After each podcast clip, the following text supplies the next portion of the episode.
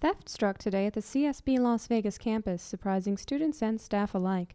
Several brand new MacBook Pro computers were lifted from the campus, which opened to its first semester this winter. Director David Chase was visibly shocked.